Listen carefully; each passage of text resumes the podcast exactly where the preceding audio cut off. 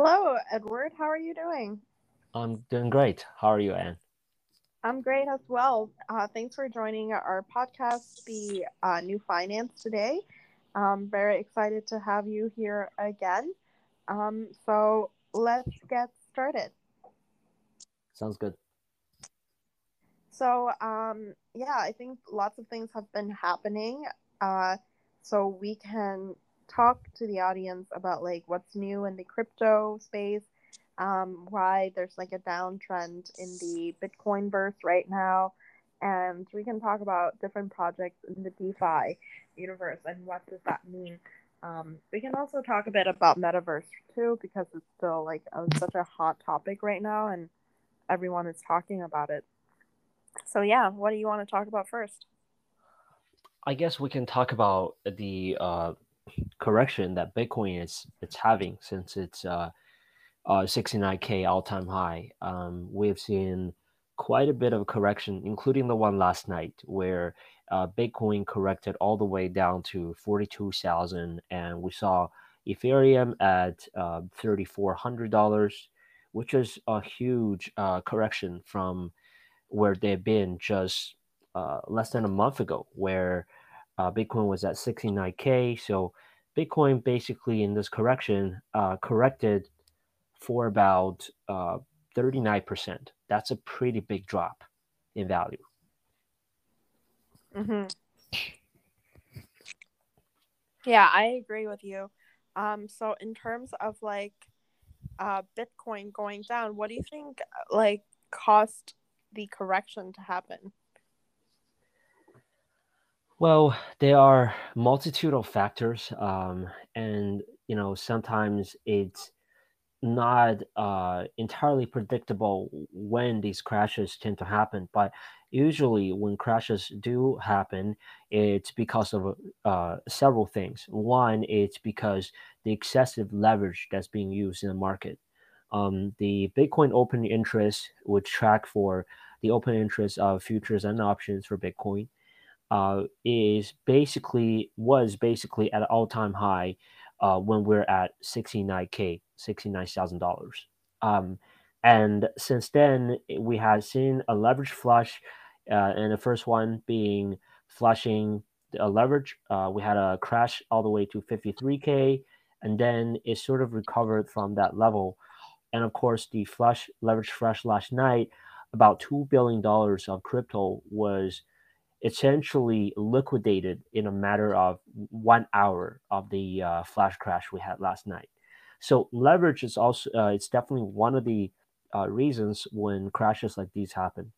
The other factor is likely because of uh, the increase of numbers of short-term speculators versus long-term investors. Now, um, whenever uh, short-term speculators start to take over the percentage uh, of the trading or the volume that's being traded in the market, they uh, tend to be more like uh, paper hands. So you know they don't hold on to their token a lot, and some some of them even use leverage. So you know when things like this do happen, they don't see the value go up in a matter of uh, weeks or uh, days, and they tend to they tend to sell. And especially if they're using leverage, some of them would be auto liquidated by the exchange or uh, the brokers they're using to trade these uh, these assets.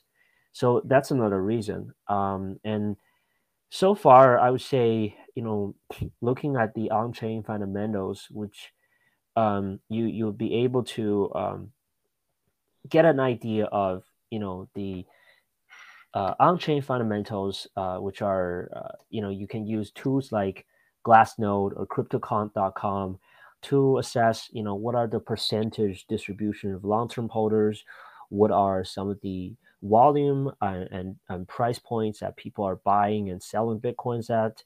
Um, what are how how much percentage of the Bitcoin is held by long-term holders? How much is being held by whale wallets?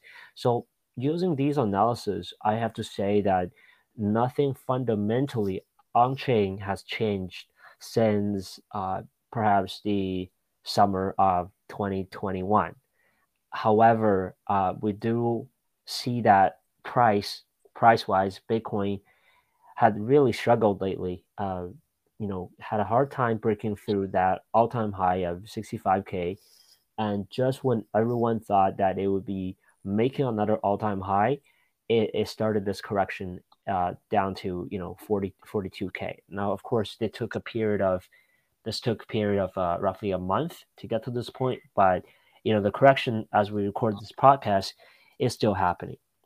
And I think the third factor that contributed to uh, this shakiness of, of Bitcoin, it's perhaps a factor outside of Bitcoin and crypto itself. It is perhaps because the investors in the traditional finance markets, in the equities market, uh, are feeling pressure from the sell side. Um, you know, this we're talking about the Omicron virus scare uh, that is uh, perpetuating in everyone's mind right now uh, and also the tapering fear from the Fed. Uh, you know, we've been talking for months now that the, the Fed may taper any moment now, or the Fed may, um, uh, you know, put their plan to taper uh, much earlier now because inflation is not a really big concern for the Fed now. So, um, all these factors really we saw even in the equities market a shift from uh, risk on asset to risk off assets. Lots of stocks sold off last Friday as well. So um, I'm not surprised that Bitcoin and crypto really struggled in the meantime because they've been largely viewed as a risk asset by traditional finance investors. So I think these three factors probably caused a great deal of um, pain in the Bitcoin and crypto market lately. Yeah, that's actually a very good point. I think following the whales is a huge indicator of Bitcoin prices. And Bitcoin and other cryptos, as we know, is a very volatile space just because of the futures market, finance, liquidity, and all of these things that makes it like extremely volatile. So I think a correction like this is pretty bound to happen. Also, um, I just want to add to that. It's actually partly because of Omicron, um, the COVID. So, although like Bitcoin is a good diversificator for your portfolio, it still kind of like trails the actual stock market to a certain extent. Like during the 2020 March, um, when pandemic first hit, Bitcoin also had a crash. So it's quite correlated. Um, and I think it's happening again because of the new variant of COVID and things being it's going to happen again. And what that means is that we might have to like people have been talking about like tightening the Federal Reserves um, and all of the policies, but now does that mean that we're going to have to start pumping money again? Are we going to go into another lockdown? Is that going to affect the economy? That really that type of uncertainty is going to affect the price of Bitcoin. And that's more on the macroeconomic side as well. Um, and I think like going forward, um, like I think in the, like every recession as well, like the three years around the first incidents is always has a lot of high uncertainty. Um, and that's where people would make a lot of investment opportunities or lose a lot of investment money as well. Uh, but I think that as long as we keep learning about the space, um, every recession there's always something new and like new innovation that happens. Uh, and in this case, it's definitely the metaverse. So let's switch over to that topic. Like, um, like what's one of your favorite like metaverse projects right now? Like, can you talk more about your opinion on that? The metaverse project. Um, I I think there are a lot of uh, hype in the space. Um, I think we talked about this last time briefly about uh, metaverse, and um, you know, since Facebook changed its name, we've seen a lot of tractions for GameFi tokens, um, game finance tokens. So um, lots of NFT projects now have their own governance tokens now, uh, or and lots of game projects have uh, a dual um, I would say a dual purpose investing, they would have their NFT projects, which are, um, you know, NFTs. They launch their NFTs, and make uh, a return that way that also have their uh, in-game currencies, uh, which uh, um, is their basically a, a, token, and you know you could use you can transact this as an in-game currency in the uh, in their own version of the game, which is you know a metaverse by itself. Um, but in terms of the projects, project wise, I, I'd say I have yet to see um, an, a really good metaverse project that I, I feel like this is the one. Uh, maybe except for Axie Infinity because it just has so much traction and so much active users every day. And I feel like that project is here to stay. But the rest of the GameFi projects I've seen, I've yet to see one that make me think this is going to stay here in the long run versus that this is just something that happens when the market is the whole market is doing well. And um, that is probably not going to be here in a couple years except for Axie Infinity. Yeah. You're right. I think there's a lot of good projects that are coming out of like uh, the, these spaces. Axie Infinity is huge, but there's also a lot of like growing pains that they have as well in terms of scalability issues and um, ability to sustain the play to earn business model. Um, that's mm-hmm. been quite a uh, for people. So, uh, like in terms of Axie Infinity, uh, it comes from Vietnam. Like, there's actually a lot of like projects that are coming from like Southeast Asia, Israel, uh, Czech Republic, like these ex um, communist countries, right? Like, that's quite interesting. And the concept of cryptocurrency is also like this decentralized organization, which is like power back to the people. Um, it's kind of like similar philosophy to communism in a way. Like, wh- what are your thoughts on that?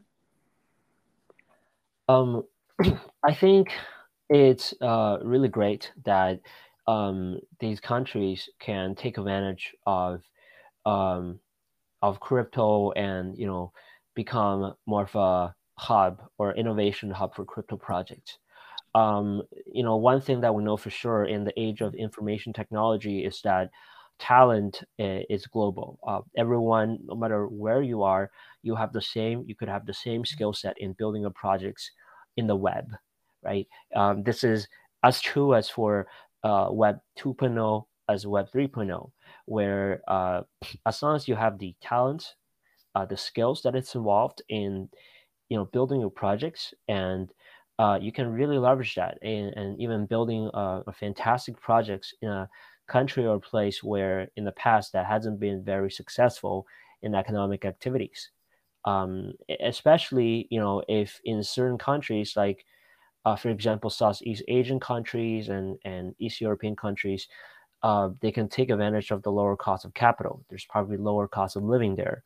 Um, so you can build a project for really cheap and market it and sell it to uh, the rest of the world uh, where they would have a, a premium uh, placed on your project. If you're, say, your good amount of users uh, is coming from North American uh, or from West European countries, uh, they'll probably place a premium on what you could have got had your user base been based off your own country. Hmm, that's very interesting. Yeah, you're right about that one. Um, in terms of like Axie Infinity, though, uh, I realized that a lot of people around the world is like actually doing this play to earn model, um, but they're also like hiring other people. Like they're like some U.S. or Canadian people who have that money difference to like third world country. They would go online and hire people in the Philippines to play these video games for them and give them a certain amount of cut and that way they can generate like passive income of like fifteen hundred dollars a month. That's kind of crazy. Um, but in terms of like sustainability of the business model, Axie also has its own competitors, um, and they they do provide like actually lots of value to the crypto space because they actually teaches you how um, the blockchain works. Like uh, it allows you to understand crypto market, the building blocks of online worlds and financial system that is powered by tokens and can trade on digital ledgers. And they created an entire economy and replete with businesses that a lot of you know players can actually build a business to survive on. And it's purely from like pokemon itself but um, wealthier countries can afford these but like you know countries like vietnam or philippines each of these non-fungible tokens are very expensive for them. It would take them like three months salary just to get one axie. So this gap kind of creates like this weird dynamic for people to enter a game and also the economy of where you need to keep breeding new monsters and you need new money coming in. Sold to new players um, like can we sustainably continue to get new players growth uh, that will make that remain in balance? Because to keep this axis economy going like they really rely on having more and more people come in as well. So i think that leads to a pretty interesting problem for a lot of these crypto projects like yes they are very successful right now you know they 10x in a month but can they sustainably lead this for the next you know 10 years? Yeah and that's something that's really hard to say uh, and you can probably say the same thing for majority of the projects out there. I i wouldn't think that you know by the time that this bull market ends i wouldn't think that um, you know there's more than a hundred projects that would that would survive and really make it to the next cycle. I mean, they may still exist, but not to the extent that it used to, and uh, and perhaps never reaching its uh, token price and token price in all time high again compared to the previous cycle. And that's what we see every time. It's it's a very fierce competition going from cycle to cycle um, the ability to survive multiple cycles really adds to your token resume. It really adds to the resilience of your token. Um, you know, for example, if you take something like Bitcoin, it has survived so many cycles and always, always remain on the top of each cycle. Um, not only was the first cryptocurrency created, but it was able to maintain that lead, that market lead even though you know altcoins and Ethereum have taken huge chunk of market share from Bitcoin now compared to its early days, but it has always remained number one uh, in the charts. You know, no no crypto has surpassed Bitcoin in value. In the future, there might be, but so far, uh, in multiple cycles, it has proven to stay here in number one, and that's what makes you know in a way makes bitcoin so valuable because it survived so many bear market survived so many floods, so many uh, events, negative shock events that could have destroyed it for good, but it recovered every time. So every time it survives something like that, it really adds to the value of the token itself. And I think Ethereum is, uh, you know, this is only the second cycle for Ethereum, by the way. So I think Ethereum is it's has a lot more to prove for itself, but so far so far it seems like in in the grand scheme of things in this cycle, Ethereum is looking very strong, which is um, proof of stake transitions, with how much it outperformed Bitcoin and the rest of the altcoin market. Ethereum is looking really good. Uh, however, you know we have yet to see uh, in future cycles, you know, if this will continue, maybe will not. But um, that's something that we have to see in the future. Uh, yeah, so it's going to be interesting to watch. Yeah, definitely. I totally agree with that. Um, so in terms of like being able to uh, know what how to identify good projects, like let's say we are looking at DeFi or metaverse projects, like what makes it good? Like what makes people should like buy it? Well, this is um, I guess this is something that really um, personal and individualized for different people because it depends on what your goal is, right? Um, you know, if you are someone who's looking at this as an asset that you want to invest in, uh, you may have uh, different investment horizons, right? Short-term and long-term investing. You may have different risk tolerance and how much you're willing to allocate this uh, crypto asset overall. So it's really hard to say what someone should buy or what someone should do in this market. But a few things that I, um, you know, I take it as my personal conviction for crypto is that uh, there are a couple of things. Number one, it's that I fundamentally, as of the uh, as of this point in this uh, market cycle, I see Bitcoin as a store of value. Uh, even though it's highly volatile, we've seen this crash from um, you know 69k to 42k just like that in a matter of a month, right? Corrected by 39%. Regardless, I still see it as a store of value in the long run. And uh, the, key thing about the store of value argument and narrative is that true, it is just a narrative. It's a story that we told ourselves. However, um, the longer the story continues without being invalidated, more people would jump on board of in agreement in this uh, narrative, and the stronger the narrative grows over time. And unless you have, you know, unless you know we have Satoshi himself who has over a million Bitcoin, rug pulling everyone and you know selling all his Bitcoin for U.S. dollars. Um, you know, it's really hard for a single player to invalidate this store value argument. And I think this narrative will keep growing stronger in the future years. Now, that's a future based prediction. It may not come true, but I have conviction on it uh, enough for me to see Bitcoin as a store of value in the long run, and enough for me to treat Bitcoin as sort of a savings account for myself uh, that I would not access for a long time, but I will keep uh, putting some uh, fiat currencies, fiat converting it to Bitcoin, and storing it in value over the long run. And the second crypto project I've been bullish on this cycle is Ethereum um, Ethereum saw so much potential being the first smart contract that's ever launched.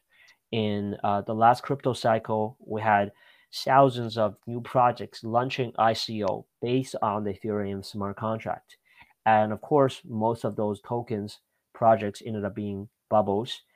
Uh, and Ethereum itself also, you know, crashed about, I think about 90%, if not more, in the last cycle, and it, it basically, you know, it went from uh, a red hot uh, commodity that people people saw. You know, there are so many use cases that could be built on it to uh, all the hopes just vanished uh, over the bear market in 2018 to 2020. And of course, this cycle started again with Bitcoin's halving and with innovations that are new to the space, such as decentralized finance, such as uh, tokenizing assets, such as NFT, such as self-organizing DAOs, and many, many different new innovations revived Ethereum again. And now Ethereum is, again, one of the hottest projects out there because uh, there's just so much that's being built on top of Ethereum's layer. So Ethereum, it's another asset that I'm really bullish on in the long run. I think, you know, the team, um, the Ethereum team, and the users that it currently has, uh, once we, once Ethereum makes a, a smooth transition to ETH 2.0, uh, transition to the proof of stake model, as long as that transition is successful, I think this uh, space will keep growing and it will keep uh, innovating uh, keep bringing new users to Ethereum ecosystem. And uh, my my thought is that Ethereum and market cap could probably overtake Bitcoin in the future, and that is because Bitcoin's narrative it's it's very limiting. It is a store of value, but as we know, store value only has limited values. Even for gold, it has a market cap of eleven trillion dollars only. But Ethereum, it's different. It is a smart contract. It has a lot of mechanisms that almost can be viewed as a decentralized, um, you know, growth equities, right? If we may put it that way. Um, so Ethereum is, you know, looking at the valuation of something that can be uh, almost of uh, infinitely growing uh, equities that are just bringing new users all the time, uh, and and there's so much growth ahead of itself that this could be viewed almost like uh, you know a cash flow based uh, a growth stock. So um, that we know for in this prospect, the valuation can go a lot higher than just a store value uh, narrative. So uh, bullish on Ethereum, and also bullish on uh, several uh, layer one projects that I think are up and coming that would really hold themselves against Ethereum as viable competitions over time. Now, um, one of the projects would be Solana. I think Solana, I saw what I saw with Solana, it's a lot of uh, resemblance of early of Ethereum early days. Uh, lots of similarities. Um, you know, the key argument here being Solana is uh, centralized to centralized. Uh, true, while it is centralized, because that is probably the early, uh, the, the easiest way to get started early on. Uh, even Ethereum in the last cycle, its beginnings was quite centralized, and it eventually decentralized over time as they grow more users, and as the ecosystem got bigger, as more uh, more and more Ethereum gets allocated different wallets over time. So, if Solana, I, I do see with Solana, I do see a lot of uh, signs that make me think that it could be a viable co- competitor of Ethereum, um, not only in this cycle but perhaps in the future cycles as well. So, um, it is something that I'm also uh, bullish about. And of course, other projects here and there um, I'm always looking to innovate a little with uh, the uh, asset that I have. Uh, you know, with the crypto space, it's it's about the learning experience. I think uh, everything in the space is so new. Um, I I like to think like if you spend a week in crypto, it's like you spend a year in a traditional market. So many new things are happening on a consistent consistent basis. So um, if you fail to learn about any one of the new things, it could really become the next big thing. So it's really important that you keep learning, keep innovating, uh, keep playing around with the system.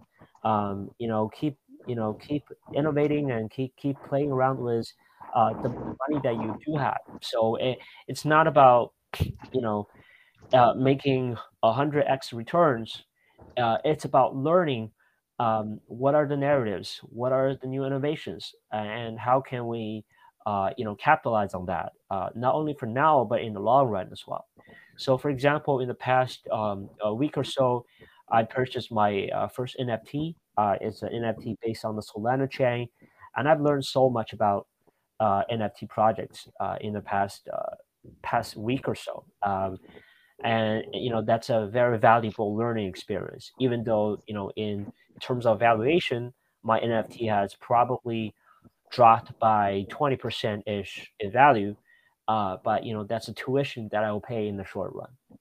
Um, other innovations and other tokens that I've um, uh, you know played around with include uh, governance tokens, uh, like for example, most recently the People DAO, who they were trying to buy the U.S. constitutions. So um, these are different you know types of uh, investment that that I do hold and uh, do experiment with.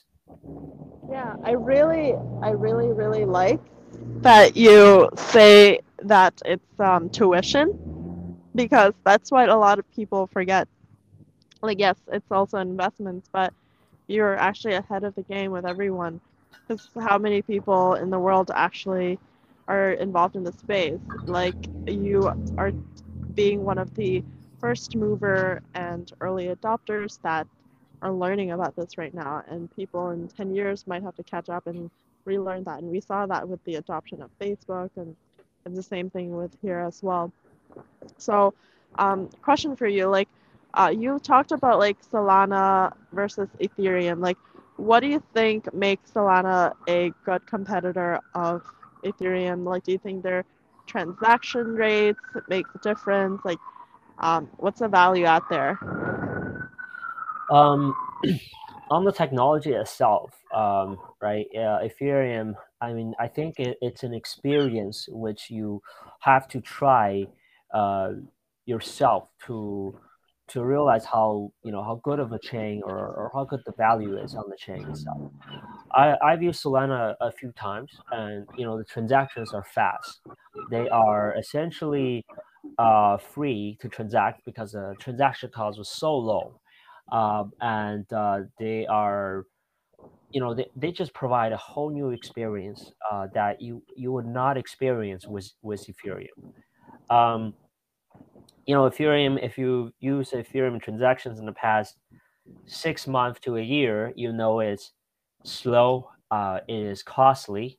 Uh, at least you're paying fifteen dollars or more in gas fees, even no matter what your transaction size is, and you you definitely pay more with a lot of protocols out there uh, that that that would charge you even higher gas fees you know, on, on DeFi protocols, for example, uh, swapping something a Uniswap will probably cost you uh, 50, 70 bucks. Um, and with other uh, with other uh, projects, um, you know, if you want to, for example, register your own Ethereum domain, uh, Ethereum naming services, you probably have to pay a gas fees of 300 $500 to do that. So um, it is expensive and very costly and slow. Solana provides a whole new different set of experience. That's one thing. I think you really have to try it yourself to to realize how uh, interesting or, or cool or uh, different another chain is. Um, second thing I would say is it's a bet on the the team and ecosystem and the people who are innovating and building in this space. Your, uh, I think it's really important to realize that uh, your chain, your chain is your smart chain. It's only your, your blockchain. It's only as valuable as everything that's built on top of it, right? Uh, you could have the fastest blockchain out there, and every blockchain claim to be faster than Ethereum nowadays. But if it does not have users, it does not have stakeholders, does not have people building projects on top of your smart contract, it is not worth very much. With with Solana, uh, with Ethereum, first with Ethereum, what made it so valuable is because there are thousands of dApps built on it. They are thousands of VC investors uh, that have invested billions of dollars on these dApps that build on top of Ethereum. Uh, they are layer two projects that are worth billions in protocol values that are dedicated to solve the problems that Ethereum layer one has. With so much value, so much talent, so much resources being spent and invested in the Ethereum ecospace, uh, it holds a very reasonable assumption that it, it would be a very valuable protocol to, to use to have because all the value that it's able to capture on its on its uh, protocol, right? With Solana, we start to see the same thing. Now they are perhaps not thousands yet, but there are at least hundreds of apps uh, that built uh, that are built on Ethereum. We we saw Ethereum, uh, sorry Solana, and they are different projects being launched on Solana on a consistent basis. Uh, they are NFTs, they are DeFi's. Not only that, on top of it, we see some of the most influential people investing in Solana and its ecosystem. Now, that includes uh, SBF, uh, Sam uh, uh, Bank, uh, Bankman Fried, who is the founder of FTX, one of the largest crypto exchanges out there. Uh, we've seen uh, investors funding different projects that are built solely on Solana chain. Uh, similar to what we've seen with the early investors who invested in the dApps on the on the Ethereum blockchain. So uh, all these hold together, I think it, it makes a case that uh, Solana would become um, a growing ecosystem for new users into the space, and they're growing fast.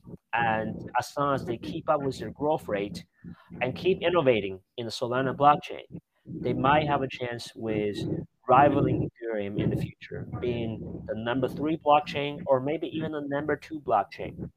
Um, so you know that's for the future future to tell. I think very well said. Thank you so much, Edward. Like, yeah, I 100% agree with uh, what you said, and I really like customer acquisition because at the end of the day, if no one really uses it, is it really an innovation or is it just an idea? Because adoption is like the true innovation here, and making it very user friendly, having the right timing for customer adoption, real is really what makes and break the project. Like a lot of people compare, um, like the crypto verse right now with the dot com bubble in the early 2000s and to an extent, yes, it's quite similar. But the thing is that of the like the companies that actually have true fundamentals survived the dot com bubble and still became one of the largest thing that is happening right now, like 20 years later. Um, a lot of the ideas at that time were too early or had no customer adoption or didn't have the right framework and infrastructure yet.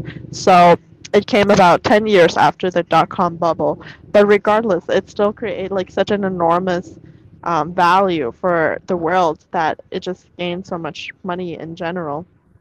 So I think um, that's what is going to happen to crypto as well. Like everything is kind of a cycle, and we're going to see this new cycle, the rise of the decentralized universe, and um, we might end up living in the science fiction world. Uh, in terms of like investments, uh, would you say that you would put more in Ethereum or would you put more in Solana or like a competitor? Like, which one do you believe more, or do you think it's best to diversify?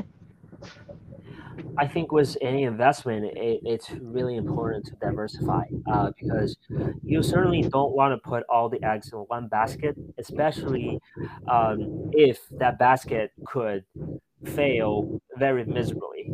Um, the bet on uh, Bitcoin and Ethereum is uh, easier to explain. Um, Bitcoin being how decentralized it is, and being that it is an internationally uh, recognizable store of value as a narrative, um, I would say, you know, betting on it, uh, the risk of Bitcoin failing, uh, you know, having a security risk or double spend problem or something like that, it's severely low. So uh, I think based on this, you could reasonably give it a higher allocation in your portfolio because the, the risk of, of you know, let's say, for example, comparing to Apple, for example, right? The risk of Apple having an issue uh, that, you know, really devastate the share price that plummeted the share price, it's much um, fundamentally it's much higher than Bitcoin doing that because you know Bitcoin is so decentralized. No one party controls it. No one government can uh, you know put in regulations that would devastate it. We've seen in the summer um, different governments issued um, you know anti crypto policies, but that didn't kill Bitcoin, and Bitcoin survived uh, many many attempts attempts like this over the course of his lifetime. So I think based on that, you know, Bitcoin it, we can give it a higher allocation because you know when we use the quotation mark how safe it is compared to other assets in terms of just one uh, failure point that could you know devastate the whole thing. Ethereum, I, I view it as a similar um, you know similar regard but of course uh, it's um, you know i guess you could say it's less secure than bitcoin however because there are already hundreds and thousands of apps and, and, and people investing and using and building on it every day um, being a layer one protocol the risk of uh, every project on it failing it, it, the risk of every project failing on it uh, is there right? But the risk of every project on it failing at the same time, it's very low. So, um, having that, having said that, I think um, you know Ethereum is also uh, safe in that regard because no one thing can just kill Ethereum overall, right? And Ethereum, uh, it's also a resilient smart contract. Uh, its system is built in a way that it, it had never uh, you know had any significant hacks that really uh, diminish its value over the course of its lifetime um, and also uh, you know, I think with Ethereum, the biggest risk is probably the transition from proof of work to proof of stake to ETH 2.0. Uh, if that transition goes wrong, you know, Ethereum could really um, lose a lot of its value. So that's the biggest risk I see with Ethereum. With any other uh, layer ones, it's like the case for Ethereum, but um, a more risky proposition because true with Solana, even with Solana, there could be thousands and hundreds of dApps building on it already.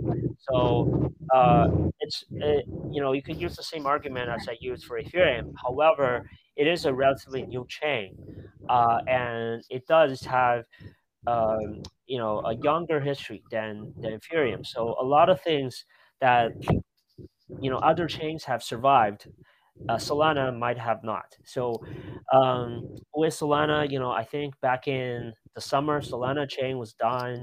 Uh, it was done for like uh, a day and a half.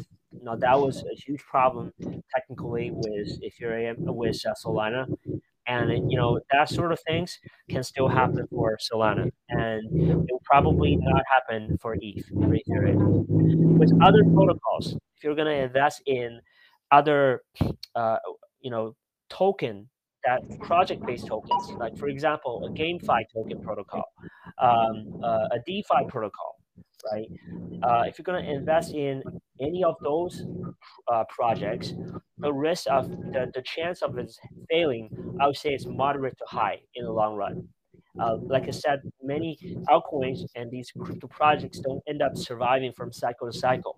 So with these projects, you gotta manage your risk. You can't have, you know, your entire uh, net worth invested in a single protocol. Uh, just because you believe so much about this GameFi protocol, um, one one black swan event could wipe out the whole thing, right? And we've seen that happen in the past. Uh, you know, for example, with DeFi protocols, any of the DeFi protocols, it's at risk for regulations.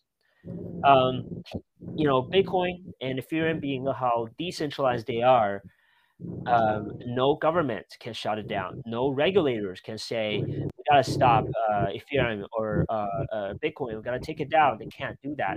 It doesn't work that way. But with the DeFi protocol, there's a CEO, there's a uh, there's a chief marketing officer, there are a core development team. Any and, and mostly it's a centralized team. So any regulators could easily go after go after these individuals and and seize the protocol and shut it down if they want to. Um, and of course, many different protocols are also prone to hacks. Whenever a hack happens, you know sometimes the value of the protocol end up never going back to its golden days because how devastating it had been for the chain and all the users that had put their money on the protocol. So uh, with any of these individual chains or smaller projects, they're more at risk for, uh, you know, let's call it the risk of ruins are, are quite high, you know, over time if you project it over the long run. So you really got to manage your risk there. So that's my my take on the portfolio allocations based on, you know, the risk of assets. I would say based on the risk of ruins. You know, if the risk of ruins in one shot is low, you can give it a higher allocation. If the risk of ruin in one shot is high, then you should probably manage your risk very carefully. Hmm. That's very well said, actually. I 100% agree with that. And I, I also think like hackers are actually great for the ecosystem as terrible things that they do and steal other people's money. Um, but as, as early adopters, that's one of the risks we're taking on by going in early, but you could take the 10x opportunities. Um, but like hackers can help you determine if these protocols are legit or strong, you know, like just like how viruses make humans develop better immune system. It's the same thing. But yeah, I think this was a great session. Um, like amazing things that were said. Thank you so much for joining our podcast today, Edward. I definitely learned a lot, and I hope our audience did as well. Um, any last words before we end the podcast? Yeah, and thanks. Um, I think the last words that I want to add is about uh, you know different uh, crypto project that we just spoke about, right? Uh, you know these altcoins. Um, one key thing to remember is um, you know your risk for being in these protocols, these altcoins, might not even be compensated in, in your returns. You know, if you look at different altcoins and see their performance over against Ethereum, for example, many, many altcoins actually lose value over time against Ethereum, which means which means you're taking on higher risk and not getting compensated for it. And that is a really a losing proposition because why would you why would you ever want to do that? Right? A smart thing to do would be arbitrage away your risk by just holding Ethereum over time because Ethereum has lower risk and better returns. So why would you want to be in a project or altcoin that has um, higher risk but offers lower comparable returns compared to Ethereum, right? It, it doesn't make any sense. So it's really important that when you choose an altcoin to invest or you're doing research for altcoin, look at its performance against Ethereum over time. Look at if it it's able to hold even hold its valuation against Ethereum over time because majority of the tokens and altcoins out there do not. They have an initial pump, they you know because of the initial hype, they got to a, a really solid valuation against Ethereum, and then they started losing traction, they started losing value, and over time it can even plummet as much as 99% against Ethereum. So um, that's a key thing to remember, I think. Not all altcoins will give you higher returns than Ethereum because that's one of the things new market entrants um, um, want to uh, one of the reasons new market entrants wanted to invest in altcoins because they think if Ethereum uh, cannot go 10x anymore. I gotta find the next altcoin that go 100x right? Uh, it is true some altcoins may have that initial period of going 100x in a very short period of time, but does it hold its value time? In many cases, they don't. Yeah, I think that's very well said. Thank you so much for the wrap up uh, message. Uh, but yeah, have a great weekend, Edward. And this is the new finance podcast from DarkByte Research. Have a great day. Thank you, Anne. See you next time.